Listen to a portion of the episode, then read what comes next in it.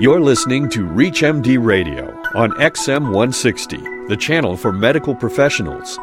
Welcome to Diabetes Discourse, sponsored by Novo Nordisk, a world leader in diabetes care. Here's your host, Dr. Stephen Edelman, founder and director of Taking Control of Your Diabetes, clinical professor of medicine, Division of Endocrinology and Metabolism, University of California, San Diego, and San Diego Veterans Administration Healthcare System. Sexual dysfunction is a well recognized consequence of diabetes in both men and women. What is available to treat patients affected by this potentially devastating condition? Joining us to discuss the link between diabetes and sexual dysfunction is certified diabetes educator and nationally known sex specialist in Miami, Florida, Janice Roszler. Janice, welcome to ReachMD. Hi. Thanks for inviting me. Well, let's talk about the prevalence of sexual dysfunction in people with diabetes, both men and women. Okay, we've got a lot of people. As far as the men, the statistics have been as high as 32% for those who have type 1 diabetes and as high as 46% of men who have type 2. And as far as women, the numbers are a little more difficult to get, but we believe that close to 50% of women who have diabetes are suffering with some type of sexual dysfunction.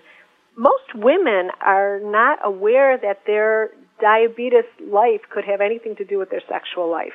If they're not enjoying sex, if they're having problems with achieving an orgasm or having pain during intercourse or vaginal dryness, a lot of times they just figure, hey, I'm a Wonder Woman, I'm doing too much, maybe it's uh, early menopause, or I'm just stressed out and I'm not getting enough sleep, and they never look to the to diabetes and their own health care to see if that could have a relationship. And the word is so much more out there with men.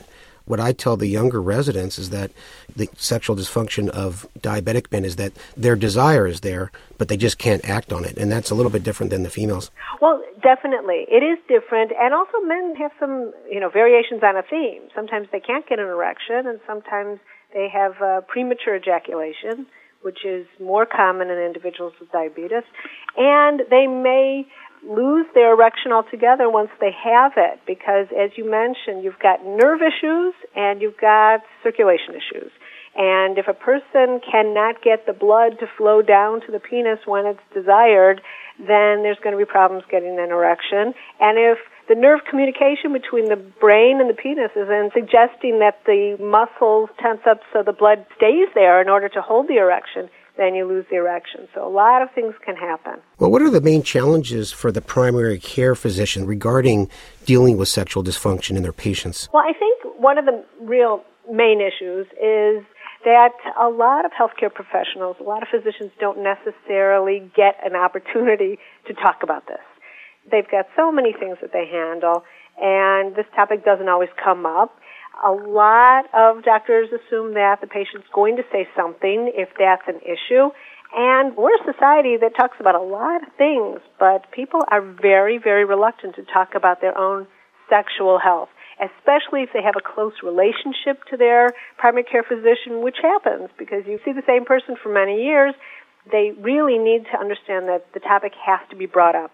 They also have to deal with their own reluctance to bring it up. I spoke at a CDC conference several years ago to physicians and to diabetes educators, and I asked for a show of hands for how many of them routinely brought up the question of sexual health with their patients, and they all looked at the floor and looked elsewhere, and the hands didn't go up because they themselves didn't know how to bring up the topic. And I realized Doctors are used to talking about all different types of physical issues, but the sexual satisfaction of our patients is paramount in their health as a living, thriving human being. And when things are not going right, the stresses can affect all areas of their life. How could you open up the conversation or the question? Do you have an example for us? Sure. One way I like to suggest, and I've done it myself, is I start to go over the list of possible complications that go along with diabetes. And I go down the laundry list and we're talking about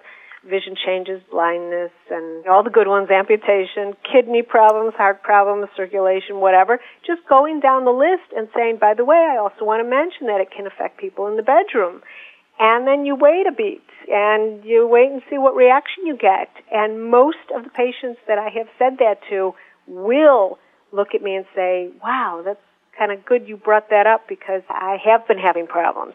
We need them to work as a team and being able to turn to one another and engage in sexual communication, which is a, a very intense form of communication in a couple, is really important. Then you add emotional and psychological issues on top of either partial or full erectile dysfunction, and it even gets worse. First of all, we should define erectile dysfunction. An erection problem can happen to most men at some point in his life. The time when we define it as an actual problem is if it starts to happen in more than half of his attempts to have an erection. Then we're talking about something serious that requires attention. So just to have a night when something's not going right doesn't necessarily mean that we've got to call out the Marines and really get an answer going. Mm-hmm. Well, if you're just joining us, you're listening to Diabetes Discourse on ReachMD XM160, the channel for medical professionals.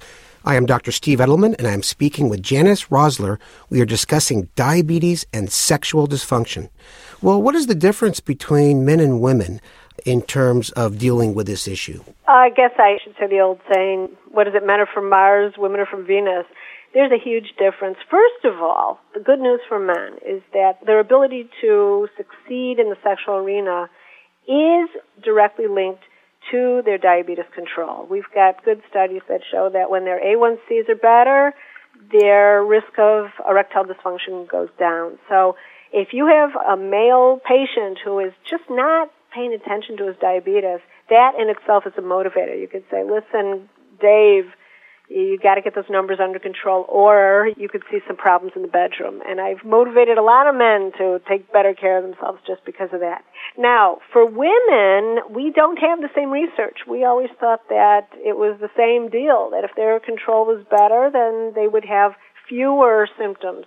But you can have a woman with a fabulous A1C with incredible, incredible blood glucose control and diabetes control, and she could still have problems. So it's important to know that just because you've got a great patient who has a happy face on her diabetes report card, it doesn't mean that she isn't struggling with this. I would say, especially if she's entering the menopause period too, because that adds a whole other twist to it. Oh gosh, it adds the emotional craziness and the hormonal craziness. And we just don't know that much about it. The research on women was pretty poor up until about 2002, which isn't that long ago. And of course, as you mentioned at the beginning, it's easy to tell if a man is aroused, you know, look down, right? But uh, how do you measure women? A lot of them don't want to participate and have their lubrication quota, you know, measured. I mean, it's uh, not an easy thing. A lot of them don't want to talk about it and participate in research. We know they're suffering. We just we just can't get the information. Let's talk about available therapies. Why don't you start off talking about the stepwise approach to treating ED? Okay, so ED are lovely men. Usually the first approach is what everybody sees on TV, and that's the famous pills, the oral medications. The thing is, they don't work for all men.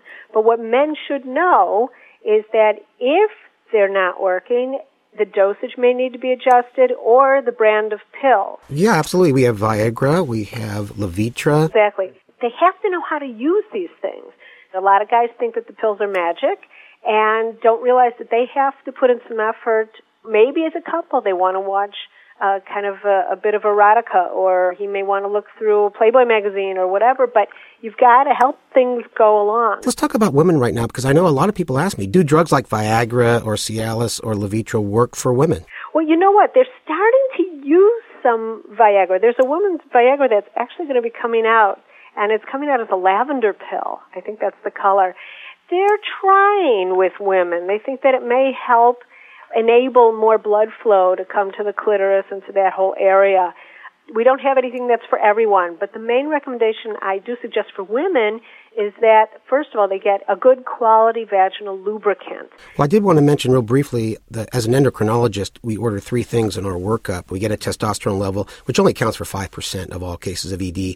We always want to get a prolactin because hyperprolactinemia can cause ED. Also, we want to check thyroid function.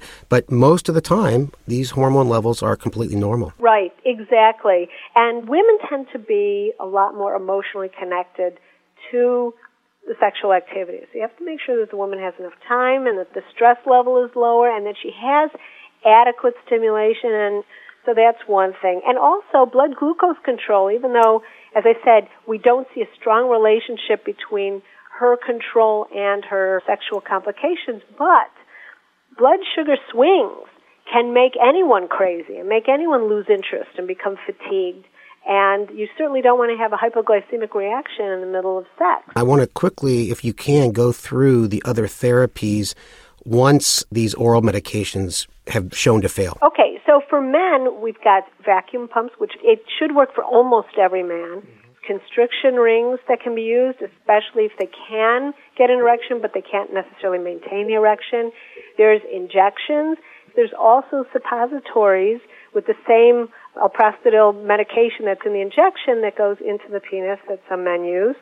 The final line really for men is surgical prosthesis, getting an implant. And a lot of men love them. A lot are incredibly natural. And then for those who truly cannot have an erection whatsoever because there may be too much vascular damage, there are penile sheets that can actually be put on the penis and hold it in place so that intercourse can happen even though there's no erection. You know, if I ever get ED, I want one of those automatic ones that you push your garage door opener and it pumps there up everything. And, and, when you're all done, you push off. But uh, in closing, I want to let our listeners know what are the most important tips you can offer our listeners in terms of dealing with ED with their patients in a short period of time. That's all they have. The main thing is to ask, ask, ask. Your patients are not going to tell you. Also, please tell your support team, the nurses on staff, the dietitians, the diabetes educators, whoever else is there, to report to you if, in fact, one of the patients does bring it up because they may be more likely to tell the dietitian because they spend more time with her.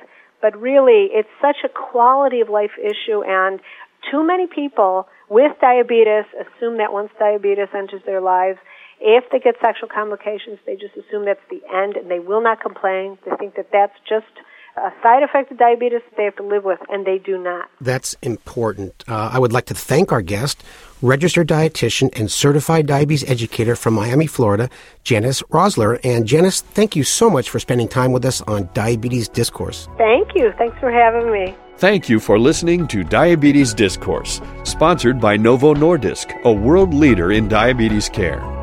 To learn more about diabetes and the role of GLP 1, visit novomedlink.com forward slash DIA. For more details on the interviews and conversations in this week's show, or to download the segment, visit us at ReachMD.com. Daddy, what are you reading? I'm reading about something called GLP 1. Is it a robot? No. GLP 1 is a natural hormone that helps regulate glucose metabolism. Its multiple actions are critical to glucose control. Huh? Uh, okay. Well, GLP 1 works in a glucose dependent manner. It stimulates the beta cells in your pancreas to secrete insulin and inhibit the liver from releasing excessive glucose by reducing glucagon secretion from alpha cells. It also helps regulate food ingestion by slowing gastric emptying in your stomach here and making you feel full. Like at Thanksgiving? Yes. Um, I don't get it. Is it important? Well, GLP 1 is important because it impacts the multiple systems affected by diabetes. It also plays a significant role in protecting beta cells, a key to slowing diabetes progression. Unfortunately, many people with type 2 diabetes have impaired GLP 1 secretion and impaired beta cell response to GLP 1. Like Grandpa? Yes, and like many of my type 2 diabetes patients. That's why I want to make sure I'm looking at the whole picture in diabetes. Sustained control of A1C is important, but we can't stop there. It's important to look at weight, cardiovascular risk and beta cell dysfunction.